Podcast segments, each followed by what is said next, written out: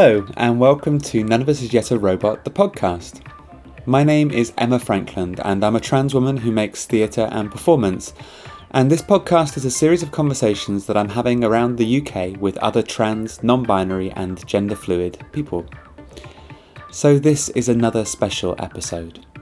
I was invited to record this episode by Pink Fringe in conjunction with the Safety Map, uh, it's a project they're facilitating across the bank holiday weekend at the Marlborough Theatre. It's an invitation to come and share experiences of antisocial behaviour in Brighton, as well as sharing spaces where we feel welcomed and celebrated.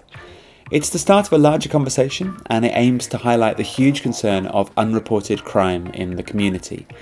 Over the next three days, the safety map will evolve into a representation of LGBTQ safety in the city. This is a free event, please come and share your stories. So, I was speaking in this episode with the brilliant Rory Finn Smith, whose current role is as the LGBT liaison for Brighton and Hove Police. Now, I haven't felt the need to offer a trigger warning before on this uh, series, but here we go. We talk about antisocial behaviour and crimes against gender transgression, uh, but we don't talk about any particular examples or go into any graphic details of violence. We also talk about things that can be done, and although some of it is hard to hear, particularly the statistics that Rory mentions towards the end, I think it's a really important conversation and one that's going to be continued across the weekend. And we also talk about sport and trans health, and I make a ridiculous proposition about there being a connection between being transgender and playing in goal, so there's plenty of that sort of thing as well.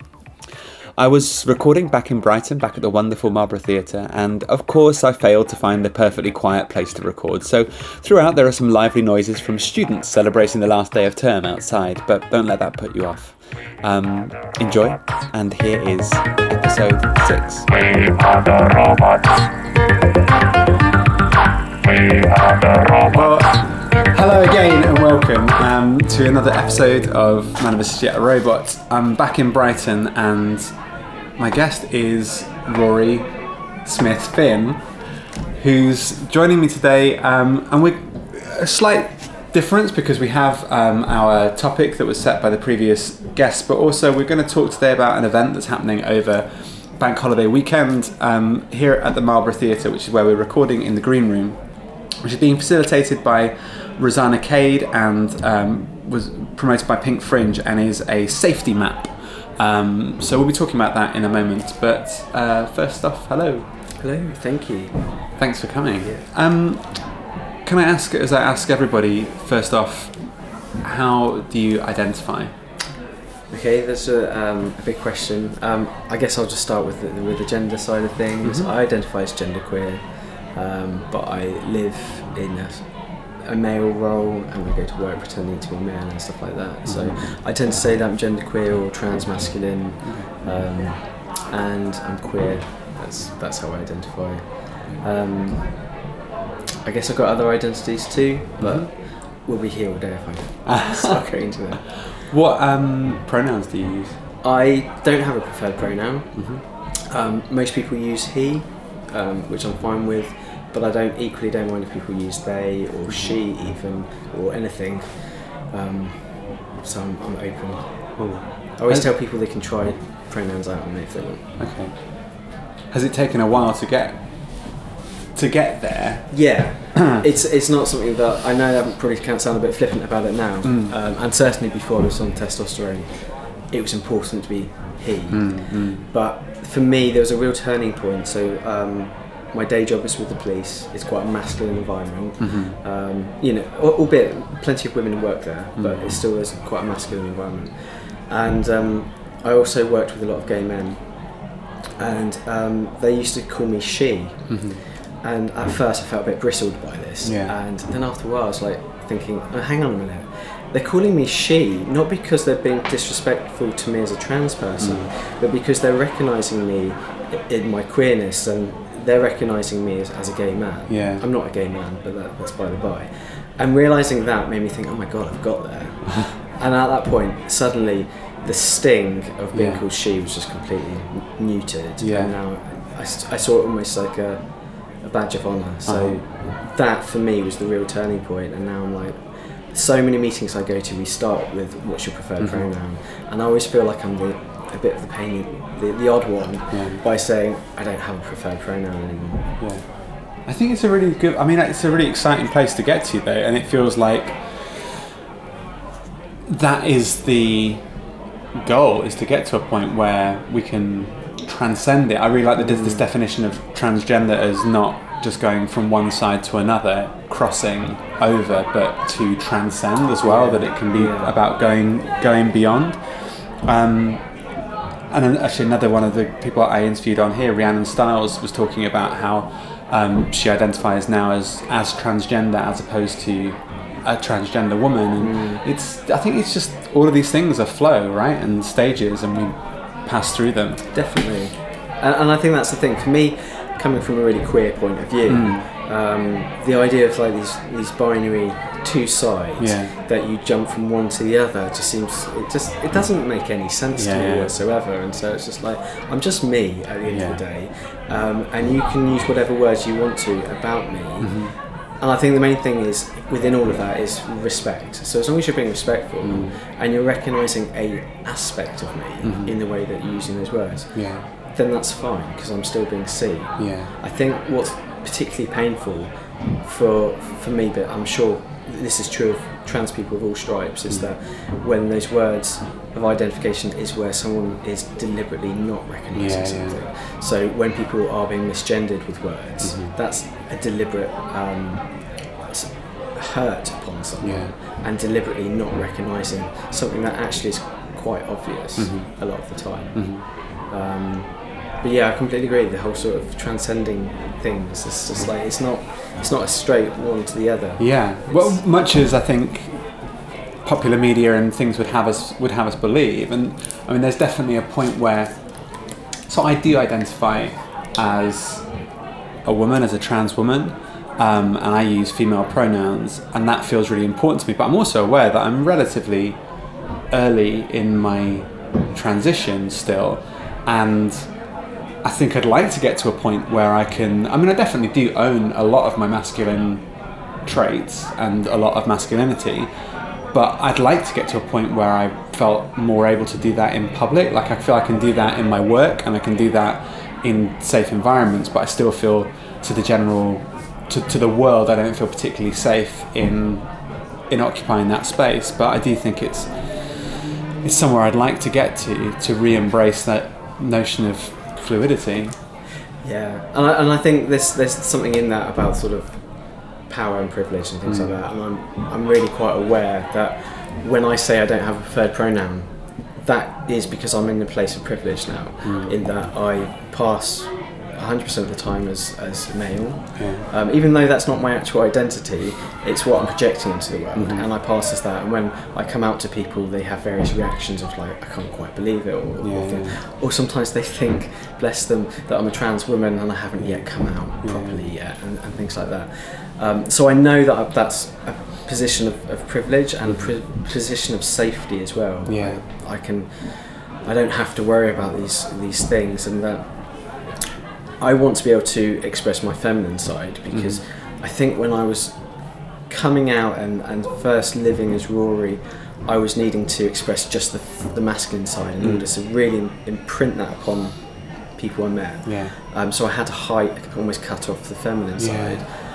I mean, not not to a really horrible extent. I think I've always been able to express it, but Mm. um, I feel now I, I, I want that freedom to express the feminine side Yeah, more. And I used to be a drag king before I transitioned, Okay. and that's that for me was my sort of route into realizing my gender identity Okay. a bit more.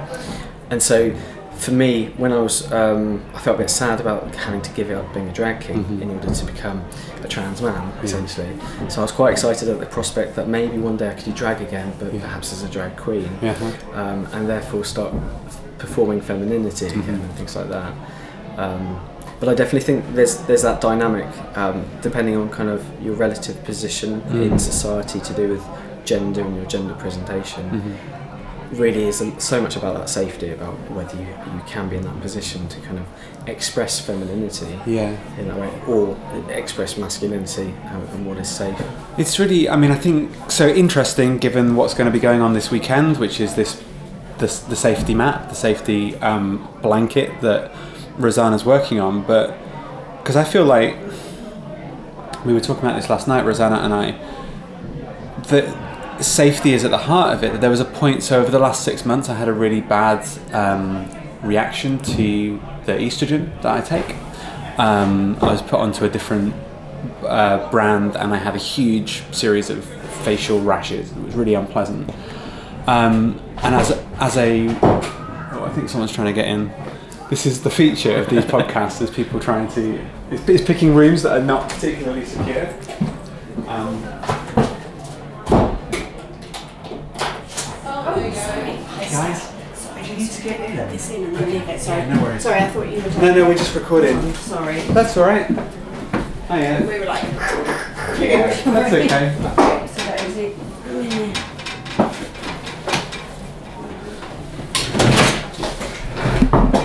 is good. We've got the students outside Yeah, as well.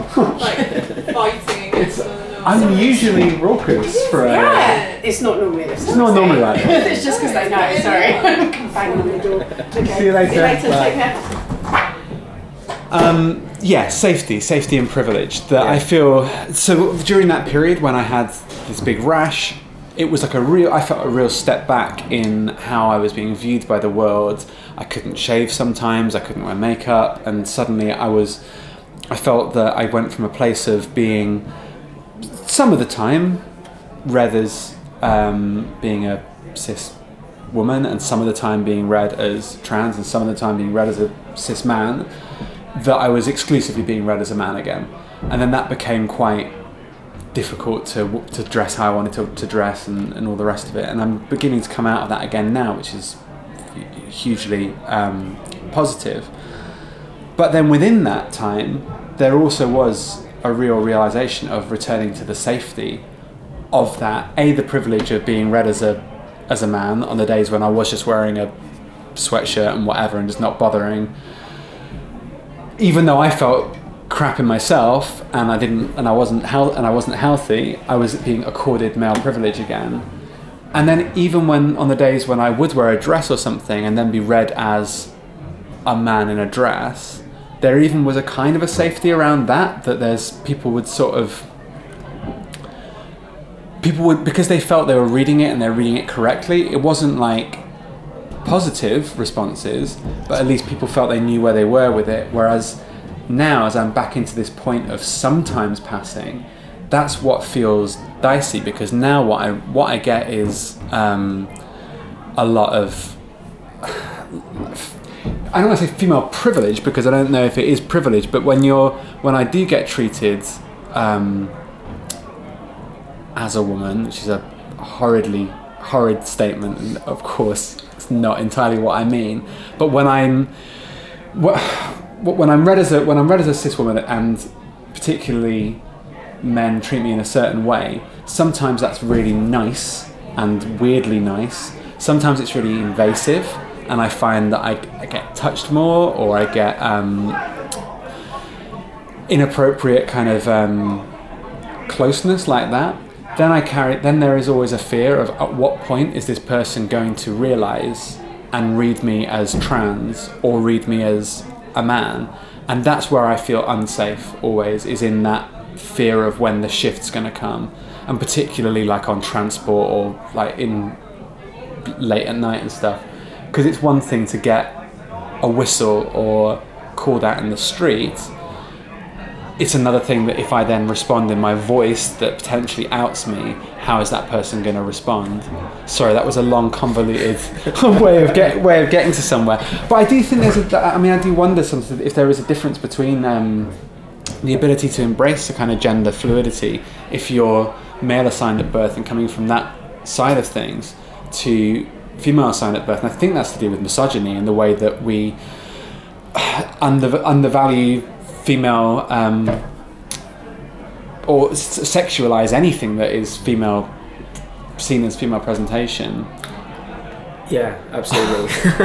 um, I mean, I, completely agree with your conclusion. There, I think. Mm. I, I mean, as a, I, I count myself as a feminist. Um, I think it's impossible to be trans and not be a feminist because when you've seen both sides of the Yeah. coin, um, you, you just have to be.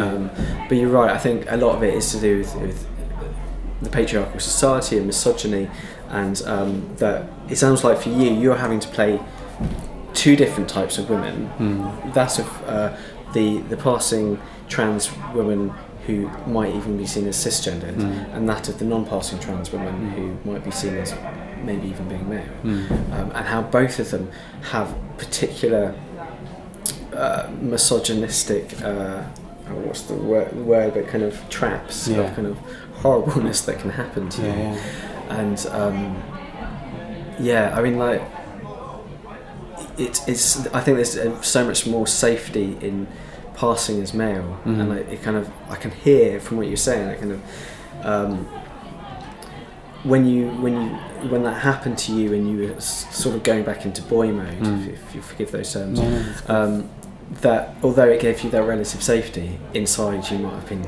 dying. Yeah, yeah. And um, I guess I've experienced the opposite in that through um, masculinization with, with, with testosterone, Mm. is that I've gained a certain amount of safety, but I wouldn't I wouldn't really call it safety actually. I've gained um, uh, I've certainly gained privilege, Mhm. um, and I think what it is is more that people listen to me more, Mm. And people are less likely to cross me. Yeah. But even then, I end up occupying the zone of being a small man and not a big man, and Yeah. I feel quite vulnerable a lot of the time. Yeah, yeah. And I think, um, I think, uh, really speaking from the, the sort of masculine, trans-masculine side of things, is that I think it's quite easy for people to judge trans men as well. You know, you turn into men and you disappear off, and there's no safety issues. Mm. And I've been, I've been, I've been on testosterone for coming up to six years now, um, and I still worry about walking into the toilets. Mm. And I've, I've been living a out as, as a trans man using male toilets um, for longer than I've been on testosterone, probably Mm. coming up to about nine years in total. Um, but I still have that fear going Yeah, in. yeah. And I still have that fear of what if men realise that I'm a man that wasn't born that way? Yeah, Um, what if they then decide to I don't know. You think of you think of films like Boys Don't Cry, and you go, Yeah, well, I think I just think that could happen to me, Mhm. and it terrifies me. Mm. And so it's this constant weight that I'm not quite man enough in order to uh, secure myself Mhm. and and perhaps even those around me. Mm. Um, so for me, it's been really important to learn how to act out being a tough man. So Yeah. learning how to fight, for example, and um, getting fit and getting a bit of muscle on me so that I can kind of defend myself Yeah. somehow has been my response to that fear that still hangs over me. Yeah, yeah. And I think part of that also comes from having been raised as female and what that does to you in terms of your socialisation is you're, you're always told to be quiet Mhm. and that you shouldn't fight and all these sort of things. And I think not just the raising as female, but for, for me, raising in a Christian household, so Yeah. um, I wouldn't have. I wouldn't have like necessarily been so rebellious because there's always God watching on me and things like that. So um, to be able to, to stake a bit of space in the way that Mm. men do just comes completely unnatural to me. So I find it really hard to do that, and um, I'm not good at raising my voice. Mhm. So the amount of times I'm cycling down the street and someone walks out in front of me, and what you should do is shout at them, Yeah, yeah. not because necessarily you're angry, but because you might just run them over and they Yeah. need to know. And I can't even raise my voice in that state. Mm. Um, so, yeah, I, f- I just find it really fascinating how, in different ways, our different identities Mhm. as trans people, there's still all these facets of, of vulnerability and feelings of safety or lack of safety Yeah. that um, isn't so cut and dry about whether you're male or female, Mm. whether you're trans masculine or trans feminine, or where you're at in your transition, Yeah. even. It's. I mean, it's really hearing you talk again. uh, Talk about that that bathroom experience, and of course, of course, and it's a different experience, but it's related, and just this kind of threat of violence, this threat of violence that hangs hangs over trans people, is is something that I didn't know about pre transition. Not like I made a decision to transition, but you know, in the life before this is where I am.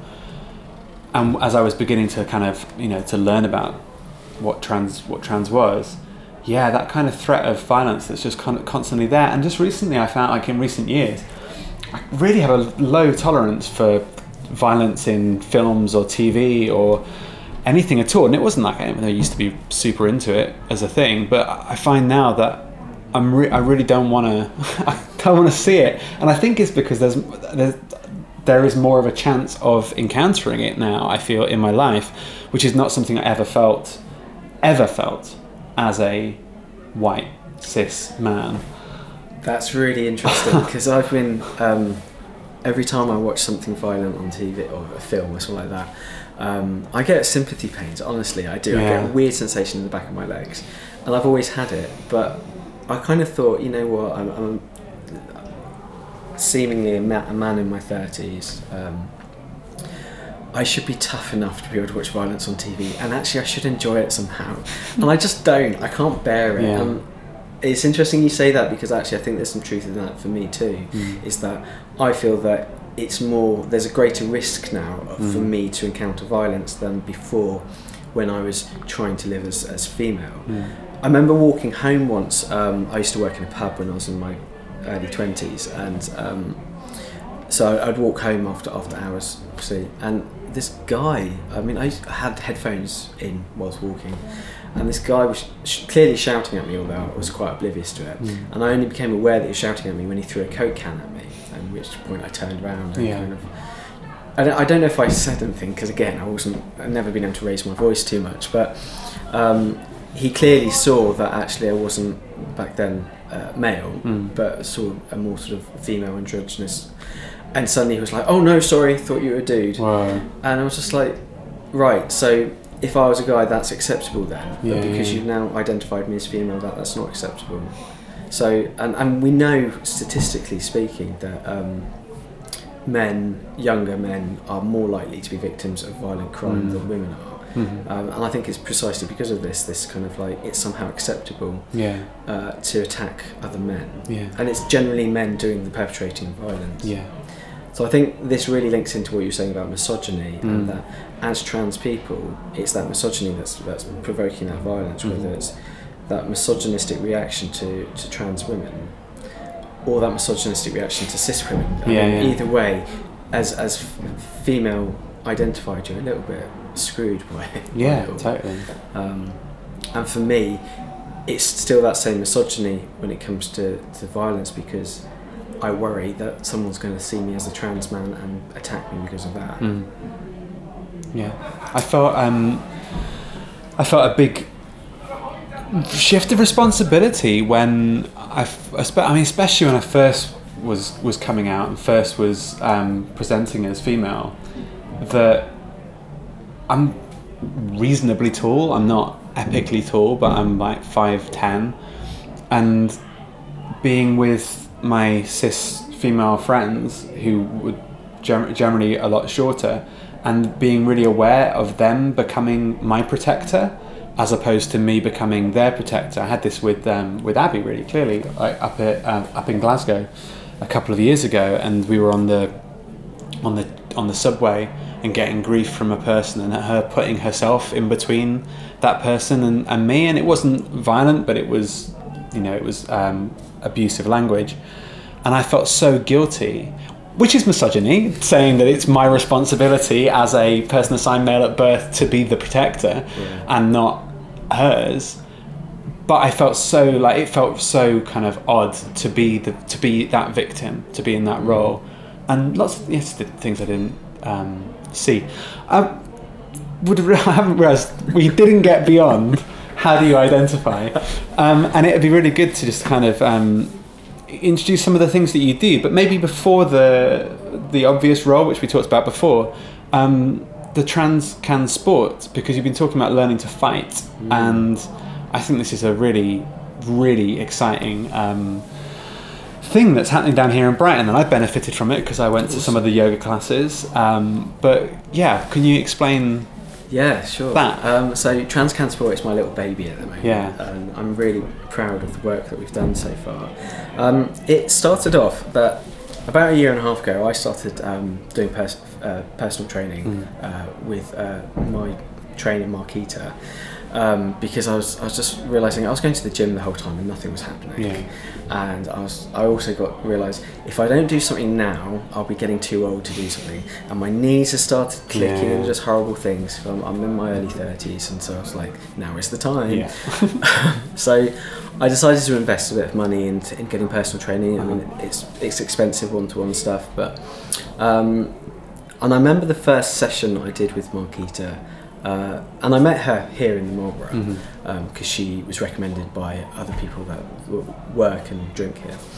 Um, and our, our first met session, I was kind of said, "So, uh, what do you know about um, trans fitness?" Mhm. And she was like, uh, "I don't know. I don't know anything." And to her credit, she went off, and um, she doesn't sleep very well. So she woke up in the middle of the night and just started googling, and um, spent the entire night researching stuff. And I think, bless her, her poor partner the next morning got an earful of it.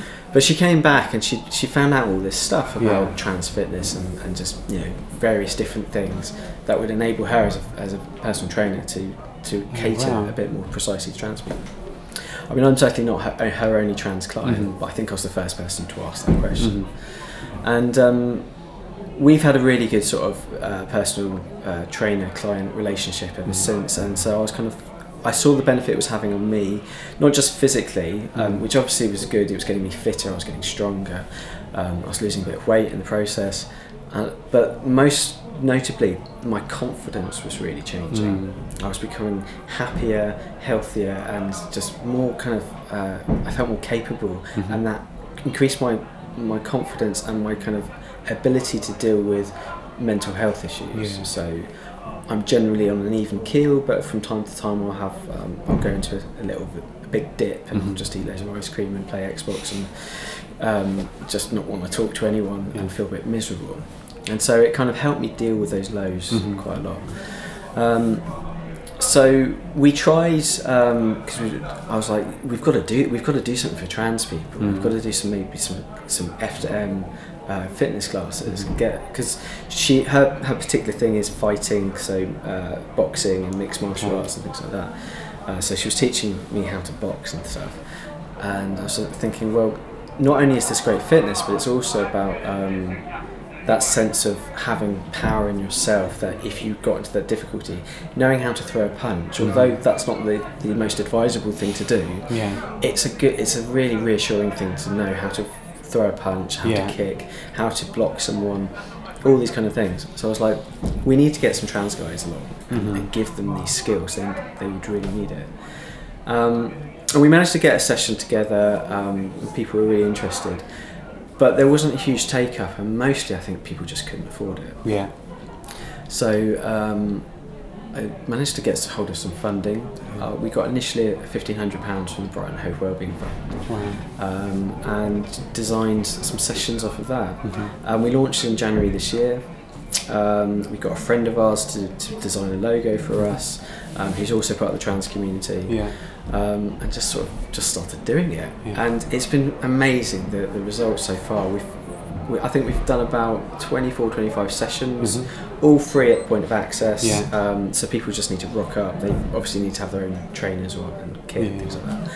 Um, we've been doing fighting, so it's kind of um, learning to box and Mhm. stuff like that. But it's essentially it's loads of cardio Mhm. and it's a bit of sort of uh, it's a lot of fitness in it. Um, but it's also that confidence building. Mhm. We've been doing yoga that you've been Yeah. to, um, which is um, has so many benefits, like really holistically. So important. Yeah. Yeah. Um, we've also done lifting, so people can kind of learn how Okay. to safely weight lift. Yeah. Um, we supported the trans swimming um, by providing some spaces for free, Mhm. and um, we we did try to do a sort of a cardio only session, Okay. which sadly only one person turned up to. Which, to be fair, isn't a huge surprise. I mean, you're going to be really want to do it. Yeah. And most people don't want to sweat that much. Yeah. Um, but yeah, I mean, it's been great, and we're gonna we're looking to do football and, and other. yeah, I'm excited about the football. I've, I've signed up to the football Oh, post. Yeah. Um, and I'm excited. I'm moving down here permanently in the su- in the summer, so I'm Great. hoping there'll be some trans football to get involved with. Although I was talking to um, a friend down here, we were both saying how excited we were, and then we both said we were talking about what we played, and we both played in goal. And I was wondering if there is a. I, I wonder if there's a direct correlation to recognizing your transgender and recognizing that you played in goal as a child because of the I don't know there was always something slightly other about being the goalkeeper as opposed to being the uh, the striker. So Yeah. I don't know. I wonder if there's going to be 15 people are going to turn up and they're all going to be goalies. Maybe. I don't know. Because the thing I find about football really fascinating when it comes about trans people is that you have um, loads of trans women who are amazing footballers who sadly had to stop playing football for loads of different reasons, and loads of trans guys that want to play football that just don't have a clue. yeah And so, and for both sides, it's almost impossible to just go out and play football recreationally. And I remember the first time I met uh, a friend of mine, Juliet Jacques, who Mhm. writes for The Guardian. We were both at um, Trans Fabulous Arts Festival in London. I think it was like 2007 or 8 Yeah. or something. And it was a picnic in, in the afternoon on a Sunday in Bethnal Green, and um, there was a like friendly five-a-side football going for anyone that wanted to do it. Yeah. And my girlfriend at the time said, "When do you go play football? You go- go now." And so I kind of like very sheepishly went and joined this Mm. team, and um, Juliet was was on was on the side that I ended up on, and she just she kicked ass. she's a big football fan though right Yeah, and she's really good at it as well. I mean, I think it's Norwich City or something she Yeah. supports, but she's amazing. And we uh, that's how I became friends with her was, was on the football Yeah. pitch. Um, so I really want to get involved in football because I don't know how to play it, Yeah. and I would love to because I feel Yeah. like I need to know. It's a bit embarrassing that I've not really played it because I learnt um, netball and hockey when I was at school. yeah Um, whereas football and rugby, I've never See, had an I, opportunity. I loved playing netball when I. I mean, this is this is not like now. I'm sure this is not significant to trans status, other than I really enjoyed netball when I was allowed to play it at junior school, and then was very disappointed when I was forced into rugby and football. I quite enjoyed. I ended up like I learned how to like football. Football was my was my in with with the boys. That was the way that because even as a drama kid, you know, theatre kid, I didn't. I sat outside of um, of what what quite a lot of the norms for for my school were, but football was the way in, and I and I grew to really love it, and I learnt to get better. I'm not. I'm not one of the uh, amazing, amazingly talented footballers. I'm more of a enthusiast, enthusiastic, and a bit old now. So, Oh, I don't think you're ever too old. But um, yeah, I mean, we're trying to find a coach, Mm-hmm. um, and what we'd really like to do is if someone's like really into football and have been playing it for years and would like to learn to coach, is to kind of give them an opportunity to actually do that, Mm. And we kind of um, subsidise their. I don't know how you learn to coach, um, but if there's something that some course you go on, we'd Yeah, subsidise the course in exchange for coming and doing it for free for trying to go to football, basically. Um, so we're trying to find coaches, and it's it's easier said than done, Yeah. unfortunately. Um, but it's definitely something we want to do, and I think there's I think it'll be re- team sports because of that. The, what you're saying about being in goal, I think a lot of us. Um, Maybe we did sports in primary school and got on teams. I mean, I was on the netball team at primary school, but when it came to secondary school, I sort of dropped out of doing sport in favour of doing music yeah, um, because you kind of that how it seemed to go as a teenager.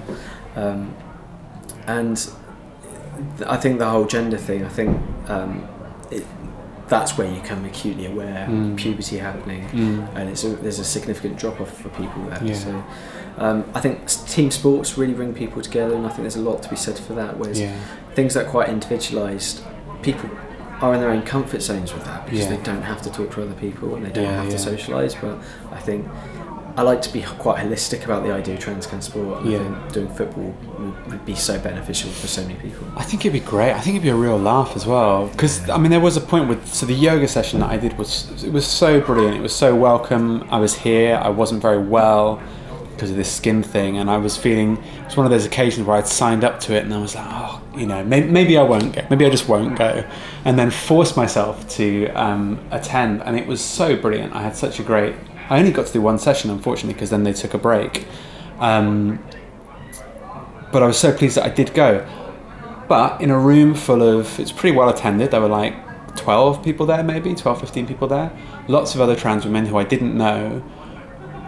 But we did, I didn't meet anyone because we all came in. Yoga's like, it's, it's very private. And so there was a sort of like, don't really look at anyone, don't engage, you know. And I, I felt a little bit sad about that, that there wasn't that kind of natural social side to it as well. because it would have been nice to have had a chat with people. Yeah, and, and we, we're kind of aware of that, and there's nothing to stop people going to the pub afterwards. Mm. But I think sometimes you need someone in a sort of social leadership role to kind Yeah, of yeah. say, "I'm going to the pub. Do you fancy coming along?" Yeah.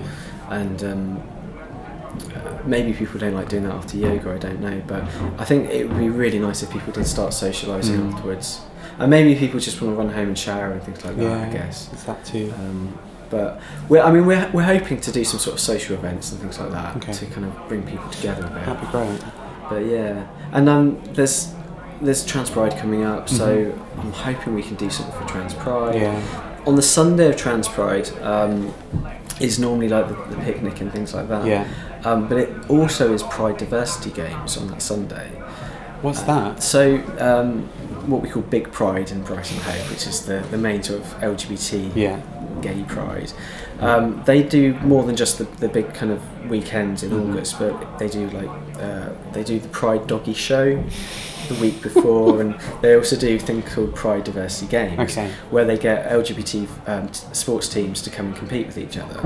Um, so I think they're doing football tournament, they're doing Okay. rugby tournament, all kinds of different things.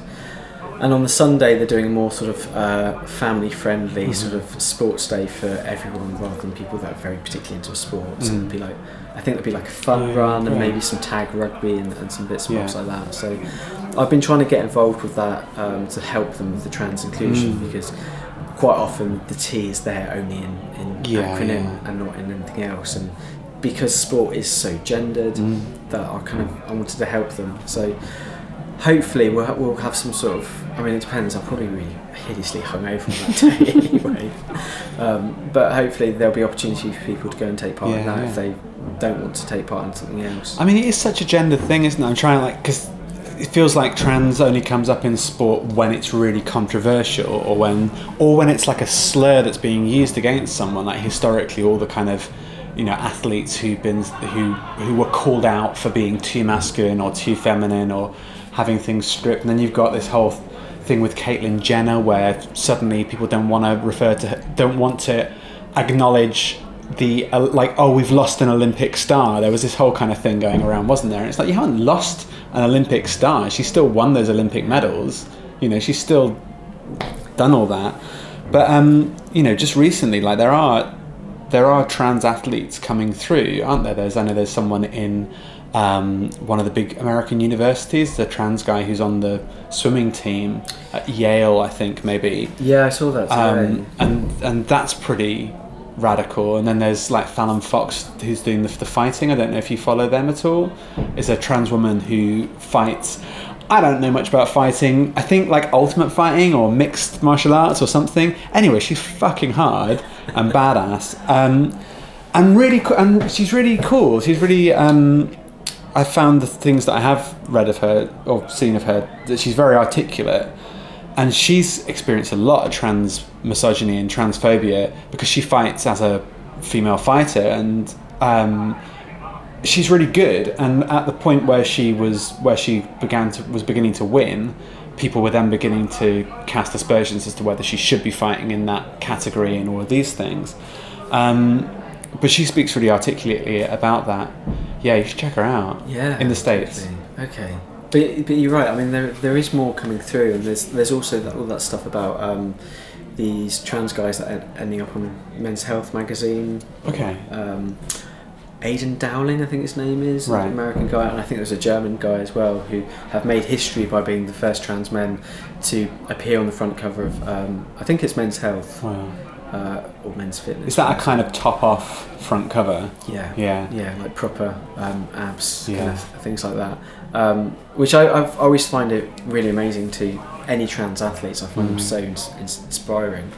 In fact, again, back at this this Trans Fabulous Festival, Yeah. it was a really, I think for me, it was such a, a pivotal moment in my um, uh, trans transition sort of coming out sort of thing. Yeah. For me, it gave really emboldened me. It kind of made me realise, do you know what? Being trans is an awesome thing, Yeah. and nothing to be ashamed of Yeah. and um, it really helped in that sense. But I remember seeing this. Um, this I don't know if, what the, what it is an acrobat I guess I think is the Mhm. title, and he um, he just did this awesome sort of like uh, it was almost like a I'm going to say like a squirrel, but that makes it sound really bad. I was in the park yesterday and the squirrel was doing pretty much the same thing, but just sort of climbing really intricately around sort of pillars and Yeah. under the stairs. It was like this sort of warehouse space we were in. And anyway, he was just wearing like a pair of pants or something like mm-hmm. that, so you could see every muscle in his body, and he was just completely ripped and had mm. control of every inch of mm. his body. And I was like, "There's no way on this earth this guy is a trans man. Yeah. How is this possible? I don't get it. How is he so fit?"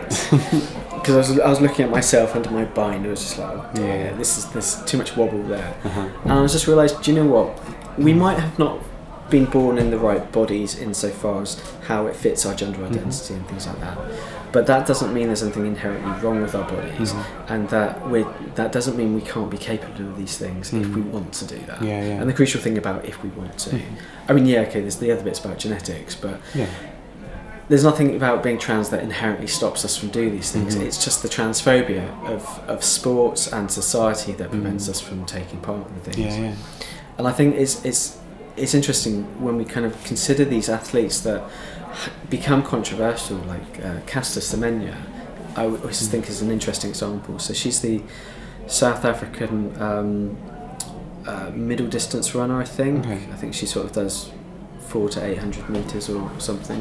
I don't know if that counts as middle distance, but um, and she's uh, female identified, cisgender, Mm-hmm. but because she started winning, Mm. other athletes were like, "Oh, she's really a man," Yeah. and um, she was made to undergo these really quite horrible gender tests Mm. by the um, Olympic organisation or something to that effect, World Athletes uh, Federation or something, which. When you read what was going through, it was kind of well, this is the checklist that they make trans people Yeah. go to, through in order to transition. Mhm. Where there loads of psychological tests, loads of kind of hormone tests, chromosomes, yeah. stuff like that, to prove whether she was male or female. Um, and so I think there's this the transphobia sport. A lot of it stems from this idea of an unfair competitive advantage, when really it's it's quite the opposite. Yeah. Because I accept the idea that um, that you your hormones do have something to play. I've definitely got stronger by taking testosterone. Yeah. I know that even before I started working out, because I'd go shopping and suddenly the bags became lighter. Yeah. I, I've definitely, I've definitely lost. exactly muscle and- exactly and and, so they, they the new guidelines is that um, if you can prove that your regular hormone range is within that normally seen to be Mm. either male or female then you're allowed to compete Yeah. so I'd be now able to compete in the men's Mhm. um, and uh, trans women would be fine if it's within that certain Mhm. range and crucially if it's been for X- number of years Yeah, it's been yeah. that way um, which is fine. I don't disagree with that. The problem being though is how you, you what happens in that, the process of getting to that space. Mm. So if you are an athlete and you've been training for all these years and you come out as trans, suddenly you have to stop competing or doing anything Mm. for what three to five years before your hormones go into the right ra- range Yeah, again. yeah. And I think that is is the the tragedy and the hurdle that Yeah. I don't know how we're gonna. Well, I mean, just the, how, how binary the world of sport is in general. There was a I was listening to a tennis um, player on the radio, and I don't know who it was. All I can remember is that she was um, the first. She was a, a black tennis player, and she was she'd won something, and that was the that was the story. And they were asking her about could she play five sets or something? And she was like yeah of course we could. Like it's you know the fact that women play three sets of tennis rather than five sets of tennis it's not because we can't play five sets of tennis it's just the way that the, the system is. But um oh mixed. That was why they were talking about gender because i think she'd won a mi- she'd she was it was in a mixed tennis uh, tournament. But um yeah like it's just always I, I never really understood why there was isn't just more mixed why there aren't more mixed sports in any case For sure, and and going back to the primary Yeah. school netball, that was always mixed. yeah of course Because I remember, I mean, playing against uh, different primary schools, and they kind of some of them. I, I grew up in Devon, so some of these Oh. primary schools back then were tiny, and there were about ten kids Yeah. in the entire school. So if you wanted a netball team of seven, you had to include the boys. Yeah, yeah. There was no two ways around it, um, and that was always mixed. Um, and it's just. I think it's this idea of this unfair advantage Yeah. because of physiology and stuff like that. But as soon as you're playing a team sport, if you've got a mixed team, then you've got mixed teams, then it doesn't matter anyway. And And it's not all about fitness. Sometimes it's about um, quick thinking, course. st- strategy, and everybody's different anyway. Yeah. Everybody's body is different anyway. Yeah, so exactly. I'm, I'm aware of of time. This is I'm having such fun, but um, I do want to get on to talking about the the gender map, and also I've got my mind is thinking about this uh, this topic that that was set, which was the end, and I feel like in a way we're kind of covering the end with with this sort of p- apocalyptic. Um, talks of violence and things that we began with, and um, maybe other endings. But I'm just pulling up the information for um, for this event. But in the meantime, would you mind explaining um, your other role, which is what connects you to the safety map? Um, Yeah, so um, my day job is with Brighton Hove Police, um, and m- my job title broadly is the LGBT liaison. Um, it's a civilian role. I'm not a police officer, um, although I work alongside police officers. Um, is my role is to, to support LGBT people in Brighton and Hove to contact the police, um, help them report hate crime, um, help them if they have reported a hate crime, if there's any particular issues I can support them with, um, which is really varied in the different kind of aspects I get involved in. Um, and on the flip side, I support the police to understand LGBT issues.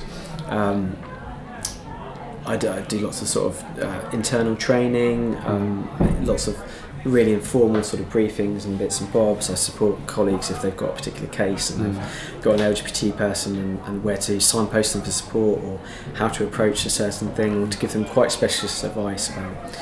I mean, my specialism is the trans stuff because Yeah. as a trans person, um, I can really give them what they need on that.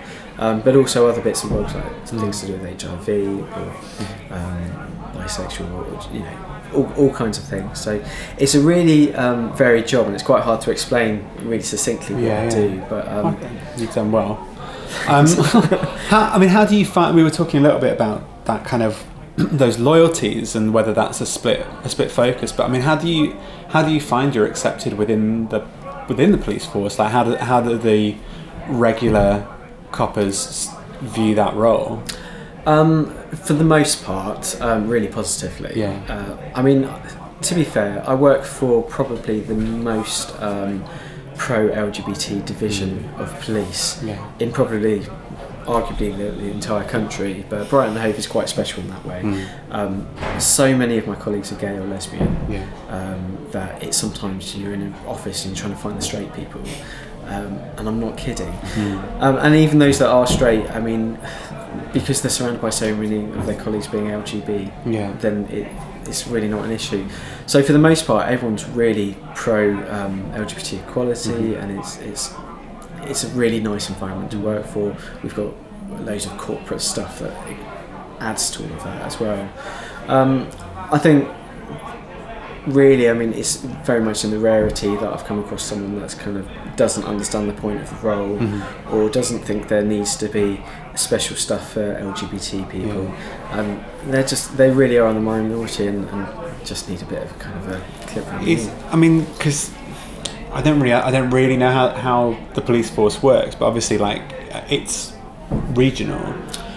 Is it ver are the regions very autonomous, or is this a role that every single police region has? It's really autonomous. So Right. um, the policing for this area is Sussex Police, Mhm. which covers uh, Brighton Hove, East Sussex and West Sussex, Yeah. and Gatwick Airport.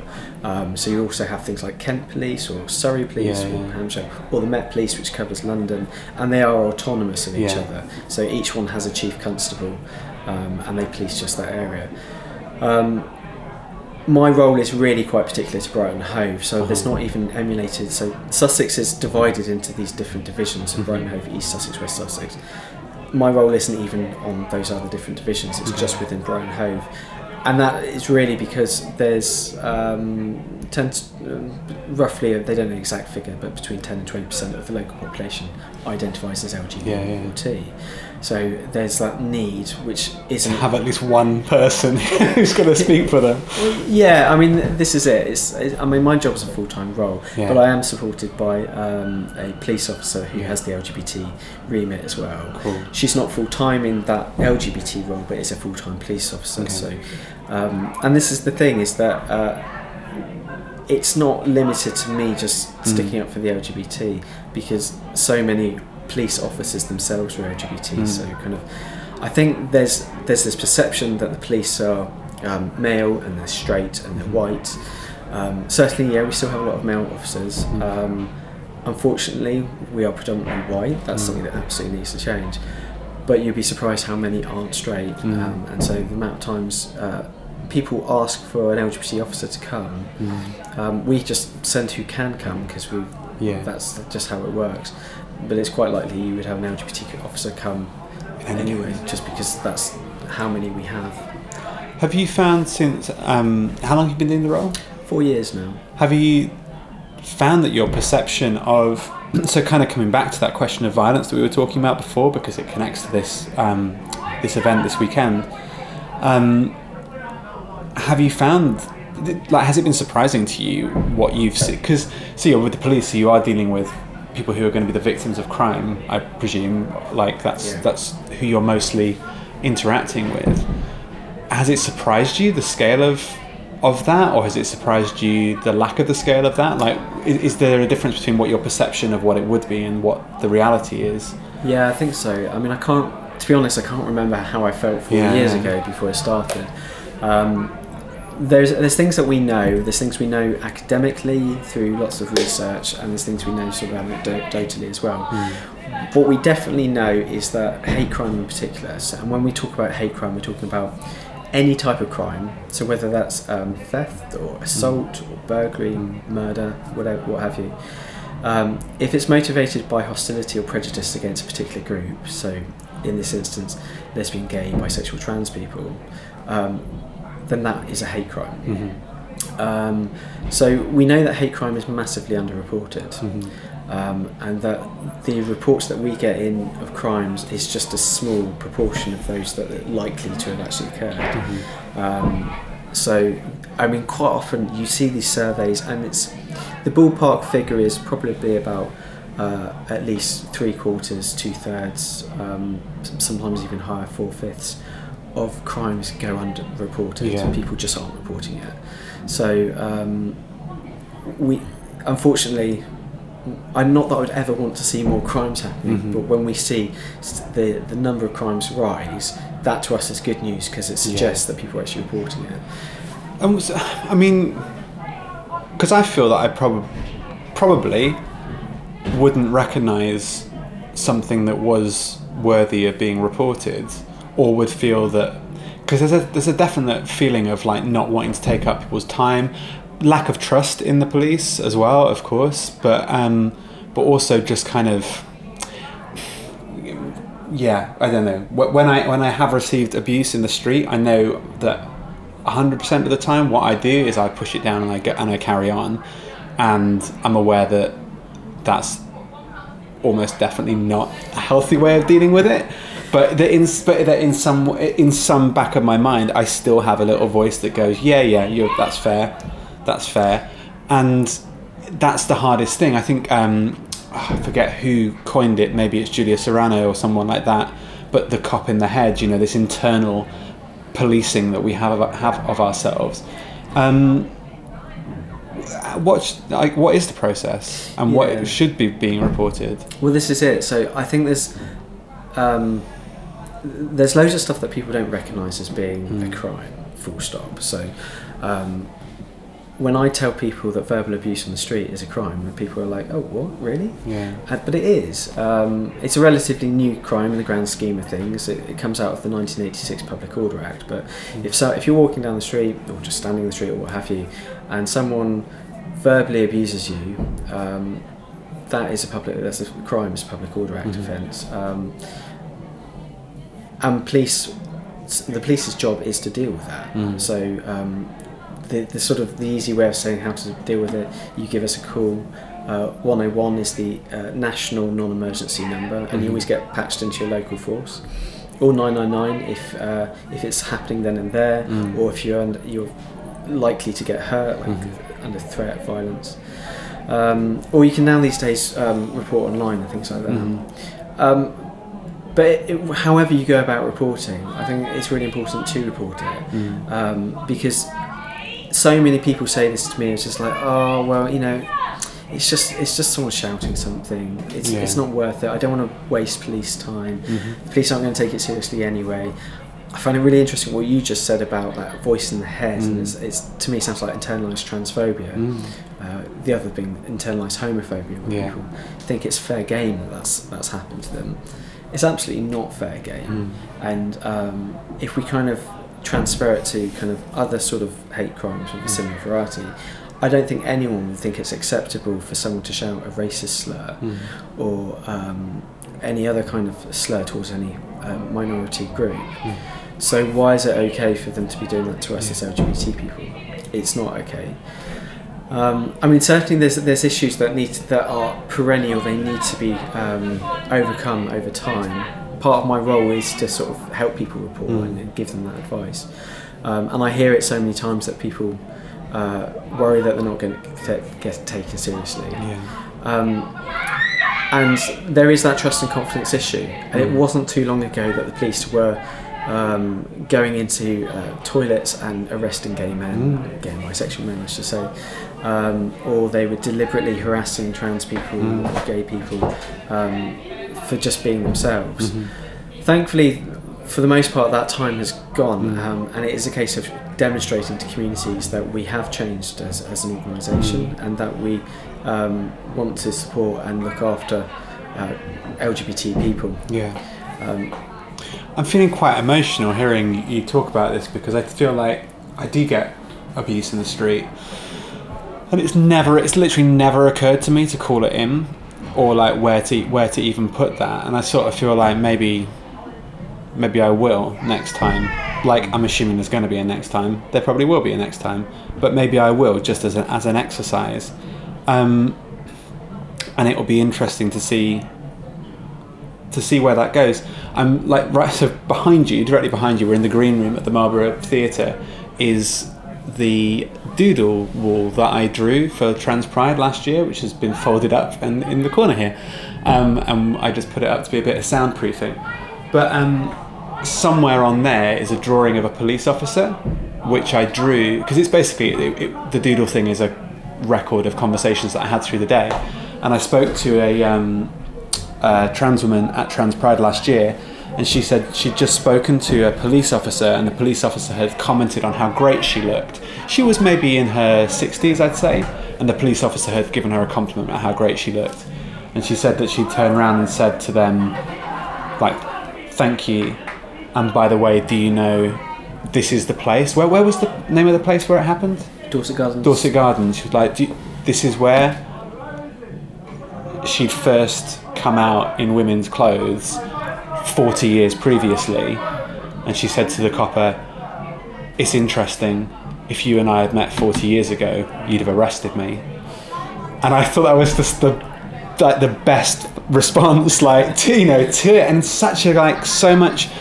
I mean, next year being 50 years of the legalization since the legalization of homosexuality act, um, so much having changed in such a short such a short space of time and you know within generations within like less than generations this this shift of um, you know well decriminalize decriminalization someone else is also on that drawing somewhere the, a drawing of a rat because they said also of Dorset Gardens we used to be like the rats scurrying around the edge of the garden here which was like crazy observation versus that kind of feeling of taking up space that Trans Pride had. Um, so, so this event that's going on o- over the weekend is direct is directly addressing this. Um, so if I'm going to explain this in the introduction, so that because I keep referring to it and then it will be in people's minds, but just to um, reiterate, this is something that people can drop into between one and five all across this bank holiday weekend and share stories um, about safety and about antisocial behaviour that have been faced by LGBTQ people around Brighton and Hove. And there's a huge map that has been beautifully drawn onto a duvet. I think this idea of a safety blanket and um, a safety quilt. Uh, and so across those three days, as people come and they talk about areas where they have experienced antisocial behaviour, that's going to be stitched into this quilt so that by the end of Monday, um, and I'm going to have a conversation with Rosana, who's facilitating it on Monday as well. There's going to be some sort of representation of where perhaps particular hotspots are, where perhaps kind of um, people do feel safe, don't feel safe, whatever. But with the aim of highlighting this exact question of unreported crime, and this has been funded right by the, the yeah, police. Yeah, it's been funded by um, the Police and Crime Commissioner for Sussex. Um, the the commissioner gets uh, a, a budget of, of her own, and um, sh the way she's been dividing up this past few years, we're, we're having an election, so I can't speak too much because I'm under purdah, but um, is to have a community fund and people could apply to. So Okay. this is one of the things that um, has been applied to. Yeah. So yeah, it's, it's, which is really great. I just kind of think it's um, it's an interesting use of kind of the police budget in that Yeah. sense. And I don't mean interesting in the sense of kind of like this is a question mark, but Mm. I kind of I find it. I find community safety as a topic Mm. um, interesting in how you kind of play it. So, um, I the way that I approach my job is that when I do liaison work with people, I get involved in lots of different projects and things like that. Um, and I do some of these projects on, on work time rather than just necessarily in my free time. Sometimes I straddle the 2 Mm-hmm. Um, but whatever I do, I always argue, well, it's to do with community safety. Mhm. So even trans can sport, I see as being to do with community Yeah, yeah. safety because I figure healthier, more confident, more assertive people are going to feel safer Mhm. and be, be able to respond to things better. They're more likely to take an assertive response rather than a, a sort of uh, passive one. Mhm. They're more likely to pick up the phone and say, "Do you know what? That's not right. I'm calling the police." Yeah. Um, or if they don't want to call the police, they'll they'll find somewhere somewhere else to deal with it. Mhm. Um, so I think it, it does all come back to, to community safety when we, we create strong communities. So I think community safety isn't necessarily just about giving people panic alarms Yeah. and having that sort of reactive response to it, but it actually has to be a um, developing Mm. strength within communities to make them feel safe. Well, I want to feel that, like, when if I experience antisocial behaviour, that it isn't down to me to fight back or to, you know, hit a, an alarm, but that I can turn to someone else who's around and expect with a fair chance that that person's going to take my side rather than the side of the perpetrator.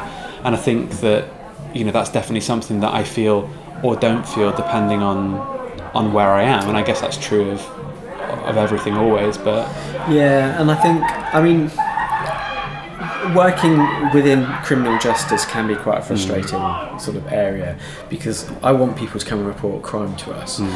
but there's there's a sort of catch to it all, hmm. um, and I, is that we can only work with the evidence that's presented.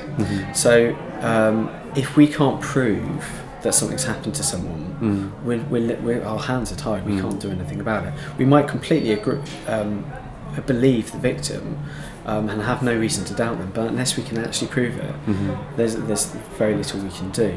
Um, and I think the criminal justice system isn't very much geared up for taking the interests of victims in, because even when we do have evidence and we can say we'll take it to court, Yeah. we'll punish the offender, um, the victim is still left standing a little bit just like, well, I've been hurt, really hurt. And yeah, yeah. you're actually focusing on the person that hurt me rather Yeah, than yeah. me. Um, so it, it, it's a kind of it's, it's quite an interesting and, and quite difficult sort of arena for, Mm-hmm. for everyone to work in.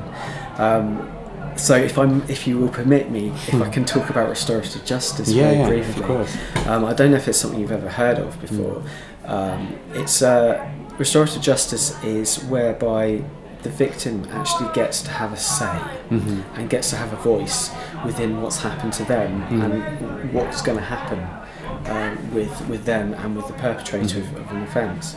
Um, it's a really old idea um, that's been knocking around for centuries, if not longer, um, and there's lots of research to say that. Um, uh, people from um, New Zealand and uh, I think Australia as well, so Aboriginal people and um, Maori people were doing it throughout their societies for probably thousands of years. I think possibly uh, C- Canadian um, culture as well. It's become a bit more in vogue within sort of the Western world over the last sort of 10, 15 years, and certainly within Brighton and Hove, it's become quite a, a hot topic that a lot of us have been engaging in in Yeah. our work. Um, a lot of people within Brighton Police and within sort of generally within sort of Sussex have been trained in restorative justice, and it's essentially where um, someone that's been hurt or harmed by an offence um, gets to have a say in how um, that is dealt with. So. They'll still, we'll still go through the, the old-fashioned court system and get the perpetrator up in front of a judge and, and um, punish them in that punitive sense that we do with criminal Yeah. justice. With restorative justice, though, we can get, um, depending on, on what the victim wants, and the victim absolutely gets to direct how this goes. Um, you can have anything between reparations being made between the, the victim and, and the perpetrator. So that could be if your, your fence gets broken, they'll fix the fence. Um, to uh, if you want to meeting face to face as as harmed person, the victim, and the the harm doer, the, the perpetrator, to talk about what happened Yeah. and talk about feelings about what happened, Yeah. and um, to together come up with a solution about how to make things right. It's not for everyone. A lot of people kind of completely shudder at the thought of ever meeting face to face with the person that's hurt them. Um, but for those that do do it, there's currently we've got a super high satisfaction of Yeah. 100%.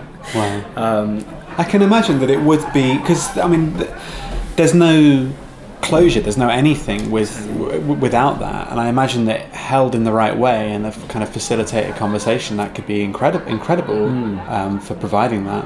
Yeah, absolutely is. I mean, it's it's it's very um, oh, what's the word? It's very planned. So there's everything gets taken account of for, and the person, the perpetrator, has to take responsibility for what they did. There's no good bringing in someone who won't take responsibility, Yeah, who yeah. doesn't is claiming they didn't do it because that's just going to further harm the victim. But if we have a situation where someone's claimed responsibility, said, "Yeah, you know what, I did that. I own up to it," Yeah. then you can have a really transformative um, moment of bringing people together. Yeah. Um, and what's really great about it is that it works, and it, it not only does it give the victim a sense of they were included, it gives them a sense of closure because people, when they've been a victim of crime, regardless of what type of crime it is, they have loads of questions about why me, why did this happen to me, um, which might then linger with them for years and really have such a detrimental effect on their their well-being, their Yeah, mental yeah. health, their ability to socialise with other people, and have all these knock-on effects. Um, so by meeting with the other person, they get these questions answered.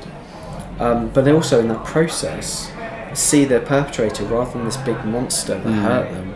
See them for their humanity and their vulnerability, and and it, it- it's, it's really quite it almost I, I get quite evangelical about it because I, I see how powerful it can be, Yeah, yeah. and it genuinely does change offenders and reduces reoffending massively.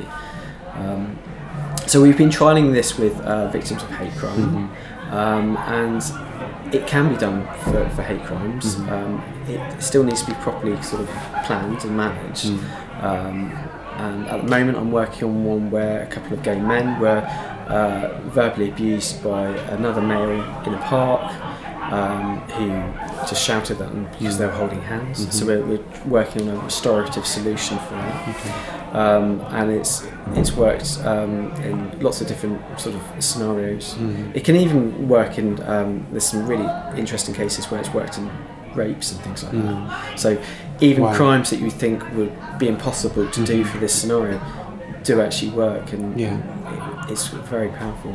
I guess it's taking care of um, what happens next and taking responsibility for what happens next, rather than dealing only with with the event, and that being the core and most important part of of that entire journey, and recognizing that you know it doesn't stop with the point of which whatever the crime was doesn't stop there.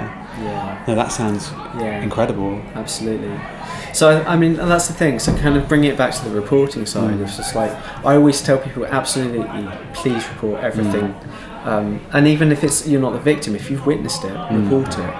Um, I, I accept that some people will say, well, you know what, if, if I reported everything that happened, I'd be on the phone all day. Yeah. Um, and so you know, it's, it's up to your own personal um, decision whether, whether you report things. But I would always urge people, please report um, and talk and you know talk work with us to find the right outcome. Um, people want to report things, but then won't support us to do anything. Yeah. Um, sometimes we need to take statements and things like that. Um, I mean, there's so there's so many barriers, aren't there, to to this? Like it's it's more than we it is more than we can get into here, but it's it's so it's so huge, and I'm pretty sure that this is gonna come out across this weekend, where there's three days to um, to look at this. But you know, the barriers, be they cultural or through gender or through you know education or wh- whether you feel that because there's a big kind of class thing that goes on in terms of who feels the police are on whose side and um, or where you come from in the country. I mean, look, we're in the week with the Hillsborough stuff going on, and like it's there, there's so many facets to people's connection. I think to penal justice, um, but may, um, um, maybe a good place of starting is you know are these kind of interventions whereby this isn't being hosted by the police, it's being hosted by the Marlborough, by Pink Fringe. Rosana is a queer artist who's going to be holding that space and holding it beautifully, I know. And that it's another way of reporting that. So, there, yeah, there's Call 999 and there's Call 101. yeah. Um, but then there's also, you know, for the, for this weekend, there's come down and, and share those experiences and have them stitched into a quilt, which sounds kind of wanky, arty farty, but I think you know it's it's another way of holding a space and actually not making people sit in a telephone queue and in a in, you know in that cold way. Yeah, I, I, I completely agree, and I think for me the most important thing is just don't hold on to it. Tell someone. Yeah. So whether you want to tell the police or not, Yeah. that's up to you. Just tell someone. Tell your your best friend. Tell someone you met down the pub. Tell your Yeah. partner. Um, tell it to the sea. Even. Yeah, yeah. Come and tell it to the safety crew because I think it's that holding on to that harm that's Yeah. happened to you is probably the worst thing about all of it. Yeah, yeah, yeah. And I mean, to throw some statistics, I mean, like there's some research done in the 90s about um, victims of hate crime. So, not that there's an average crime or an average victim at all. Everyone's individual in this respect, but they say the average crime takes two years to get over. So obviously, we're not talking about very serious crimes, like, but sort of thefts and things like that. For hate crime, it's five years. So it's more than double it takes, and that's because of the such particular impact it has on the victim Yeah. um, and that's to do with that sense of identity. Yeah, yeah. And I think for that, when you're holding on to all of Mm. that pain and that hurt and those questions, it's so destructive. I mean, I've been a victim of hate crime in the past, and um, it, I'm, I'm, you could you could chart it. I went on such a downward Mm. trajectory as a result of it. My confidence got lost, um, and it had a knock-on effect on loads Yeah. of different things. And I think by talking to other people about it, it was sort of sharing the pain a bit um, and help sort of move the pain away from from, Yeah. from me and from the community. I think you see it in our community. You see it all the time with, I think particularly the trans community. It's where we are in terms of visibility. I mean, you know, why events like Trans Pride are so incredible to see trans people en masse together and have take strength in numbers. And but there's always, I feel like in these spaces, a kind of moment where everyone just breathes out because there's this constant feeling of guardedness that of I mean I've said it like a number of times in this conversation of like expecting something of expecting something of feeling of deserving something even of waiting for the next time that it's going to happen um, yeah really important to share well hopefully people will come and share this week so. this weekend Yeah. well uh, so this is this conversation's becoming quite long I hope you don't mind No, no, I think it's all. really um, it's really important but kind of beginning to beginning to wrap up but I do want to ask will any of that so I think two things are on my mind. One is confidentiality of anything that people come and share, and I know that anything that is shared in that space will be anonymous and will be confidential and will be all of those things. I think it's it's in the moment in the space the stories can be shared but i know what's going to be recorded is the location and what and, and what happened is not going to be like names attached to anything. So that's going to be confidential. Um, because of that does that will that quilt become an admissible statistic for you for the police? Will it be something that you can say okay we funded this we've got this back. We can see that x place in brighton is a hotspot of abuse, it would seem, that we can then action something based on that? That's a really interesting question. Hmm. Um, it will certainly help enlighten us. I mean, the problem being is that we're, uh, to a certain extent, we're intelligence led. Yeah. So, um, as an example, we get anecdotal evidence that there's hate crime happening in a certain part of town. And everyone's saying, "Oh, you can't go to that part of town because Yeah. It's a it's a homophobic, transphobic hotspot." And then you look on the police system for that area of town, and there's there's not a single incident. And so we can't act on stuff unless we know what's going on there. Um, so I think it'll be interesting seeing this this safety map to see what areas of town get highlighted. Um, whether we'll be able to actually action that in itself, um, I think generally we'd need to kind of a bit, have a bit more specifics on that. And something I've observed is that people hold on to experiences for quite a long time. So we can only really work with stuff that's relatively recent. Um, if something happened several years ago, Okay. that's not we can't really use that because communities and people that live there and people that offend and things like that change and evolve quite quickly. So um, unless of course it's the same person who's been doing it for the past 10 Yeah, years yeah. that's a different story. So I think it will help enlighten us certainly and will help contribute to, to what we kn- know about um, issues that are happening in Brighton and Hove. Um, And I guess there'll be hopefully a chance for anyone who does come and share stuff to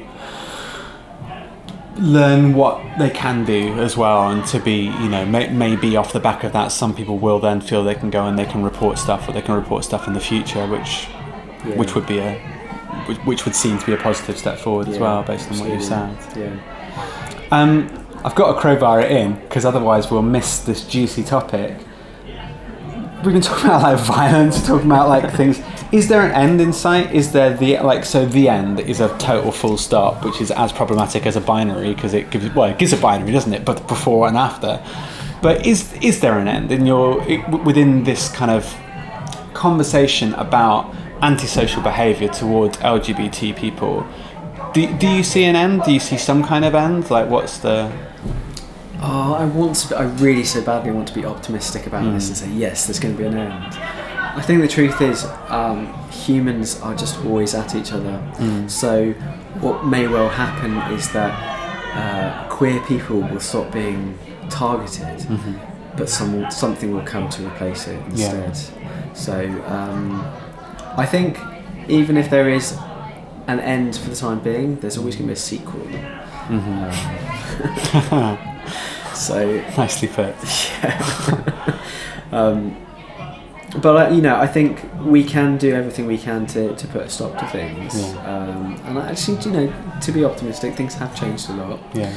Um, we've we're seeing a change in the, the, the type of crimes that are happening to people. So some things are coming to an end. Right. Um, oh dear, cracking the floor. Yeah. Oh, it's that's a difficult one to say the end. Yeah. I wish I could make it nice and succinct. I mean, like you say, I mean, it's it's it's a, but it, all of these things are an evolution, aren't they? And a, and a, and a progression. And as you say, when so, some things come to an end and other things step in, and I think almost with that question of an end. So, for instance, maybe if you are a cis gay man who adheres to masculine gender norms, maybe you might experience less harassment now than you would have done 50 years ago perhaps but that's then about being there's a, there's problems with that as well because it's the way that society is appropriating something. And there's something really interesting that in, in sort of sort of LGBT community politics Mm. and queer politics is this idea that for some reason straight, uh, sorry not straight, white cisgendered gay probably middle class men Mm. don't aren't victims of crime because that's categorically not true. Yeah, yeah. And I see uh, month in month out it's actually the they're victims of crime. Mm. It's probably they're reporting more than any other group, but still they are still very much vulnerable and Mm-hmm. Yeah. have been um, victim to a homophobic society. Mm. So um, I think we need to be careful not to kind of throw the baby out with the bathwater in that Yeah. sense. And as much as there's some really particular need for um, for trans people and, and those that don't fit in with, with normativity, Mm. whether it's homonormativity or heteronormativity, to realise that those that are relatively more privileged within our communities, Mm. they're also being targeted and vulnerable to this as well. Mm. Yeah. And that we kind of, if we start pretending otherwise, Mm. that's damaging all of us. Mm-hmm. Um, and it doesn't really further our fight for oppre- against oppression Yeah, by, by saying that they're not being oppressed either. yeah So we need to be really careful in how we frame some of these. these I mean, I think when I say that, there's definitely not, there's definitely not to infer an end to that oppression, but just whether there's a what people are looking for in that moment, and specifically that kind of in the street antisocial behaviour. But then that's, like you say, targeted at people holding hands.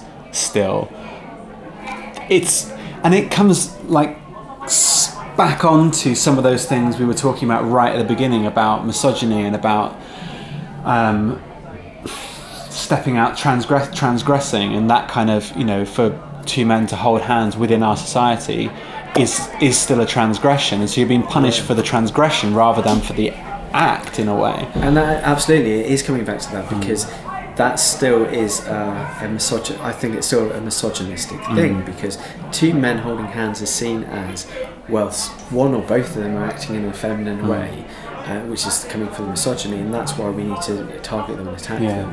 them. Because curiously, you don't see. And I'm sure it does happen, but you don't see it to quite the same amount of when it's two women holding hands getting targeted and Yeah. getting abused. Um, that somehow is more permissible than two men. Yeah, yeah. Um, so it is the the dynamics of it are really really interesting, and I think if we are going to find an end, an end would be by really um, dismantling this sort of patriarchal system, not replacing it with a matriarchal one, Mm-hmm. but dismantling what we've got um, that takes away, that dismantles misogyny. Yeah, yeah. So we essentially. My politics are we need to fight against all the sexism Yeah. in order to, to break down the transphobia and homophobia.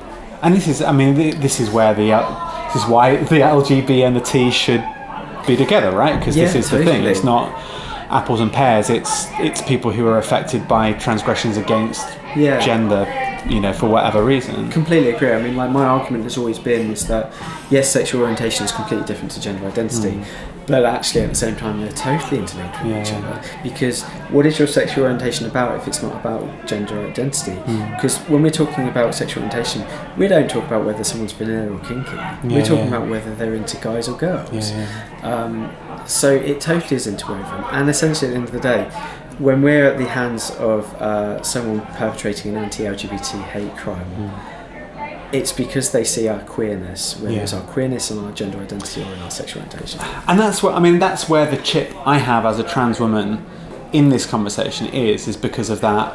It's that thing of I'm going to say this and then can apologise for it afterwards. But the the two guys, our archetypal white cisgender gay men, holding hands, can choose to not hold hands as they walk through the dodgier area, and therefore there's a kind of like assumption that they can opt out of being visible or opt into being visible, whereas my experience is that there is no opt there is no opting out because you're visible whether you want to be visible or you don't want to be visible and that's a kind of privilege thing. But i also accept that that's fucked up to say you've got to not hold hands to step out of that, and then the, and the damage that recognizing, okay, we better let go of our hands now, otherwise we, we're going to get there's going to be stuff's going to go down is is huge and like and traumatic and not to be Yeah. belittled. Exactly, and I, and I think this is it. it. Is that we really need to avoid playing oppression Olympics in that sense Yeah. because undoubtedly, Although that sounds like a fun event. or not, um, undoubtedly, um, privilege has a huge amount to play, and Yeah. undoubtedly, um, as a trans woman who, in, who, I'm not necessarily saying you, but Mm. um, who doesn't pass. Has does not have the same privilege as a as a cisgendered man who Mm. doesn't have that. But it shouldn't it shouldn't be about who's got the worst oppressions, but about actually it is so fucked up that you Yeah, can't hold your hands, and we should be aiming for everyone to be able to hold hands, Yeah. and everyone to just walk down the street without getting attacked. yeah. Um, because it's yeah, it just. It's, it's, it's just absolutely not right. At the end of the day. We, we want to be getting the best for all of us. Yeah. It just takes up so much time, right? It's And such a waste of time. Ah, thank you. okay, welcome. thank you so much. This is like the longest conversation, but I've I've been really happy having it. Um, and by happy I mean not always happy, but happy it's it's happening. And um, I'll say when I wrap up in the in the in the out bit, but um, I do hope people come along this weekend and that is LGBTQ, etc. So for anyone listening to this podcast who knows people in Brighton who might come along, you know, please do share it. Um, final thing, I need a topic for the next conversation, like a loose topic. You can see how well I adhere to those topics, of course, but um, it can be anything. It doesn't have to be trans focused at all. Do you have a topic I can take forward? Oh, Sort of like co- podcast consequences. yeah. See, I'm still stuck on the holding hands thing. Okay. Um, but I'm not quite sure how to turn that into a Well, topic. it could just be holding hands, which knowing Yeah. who I'm going to be speaking to next would be an incredibly interesting Okay, topic. well, so I'm going to stop you there and just take it. Um, thank you so much for, for being here. Um, You're welcome. Thank you for having me. yeah. Awesome. Cheers.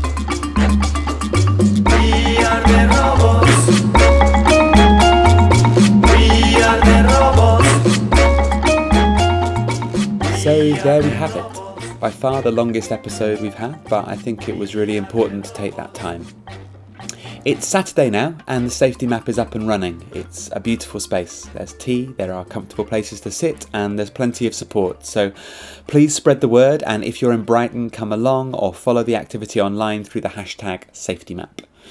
You don't have to be trans to come, or LGBT even, it is open to all. And there will also be a follow on to some of that information gathered, which is that in a few weeks, Nando Messias will be bringing his incredible promenade performance, The Sissy's Progress, to the Marlborough. It's a response to an act of homophobic hatred that Nando experienced, and it's part dance theatre, part walking performance, and it leads its audience out into the streets with a live marching band. And the route of the performance uh, will be dictated in part by the areas that are highlighted in this map. And that's on the 7th of May, which is next Saturday. If this episode has brought anything up for you, then I'll put some links in the information for support, but please do try and find a way of sharing that with the police, with friends, with a third party, through a web service. As Rory suggests, tell it to the sea, or to a pillow, or to a cat. But don't feel you need to hold on to it. Don't feel that you deserved it. Thank you to Rory and to the Marlborough. I'm going to be returning next week to reflect on this event with Rosana Cade, who's facilitating it all weekend. So we'll see what comes up. And in the meantime, please do share the event and take care. And thank you for listening. See you next time.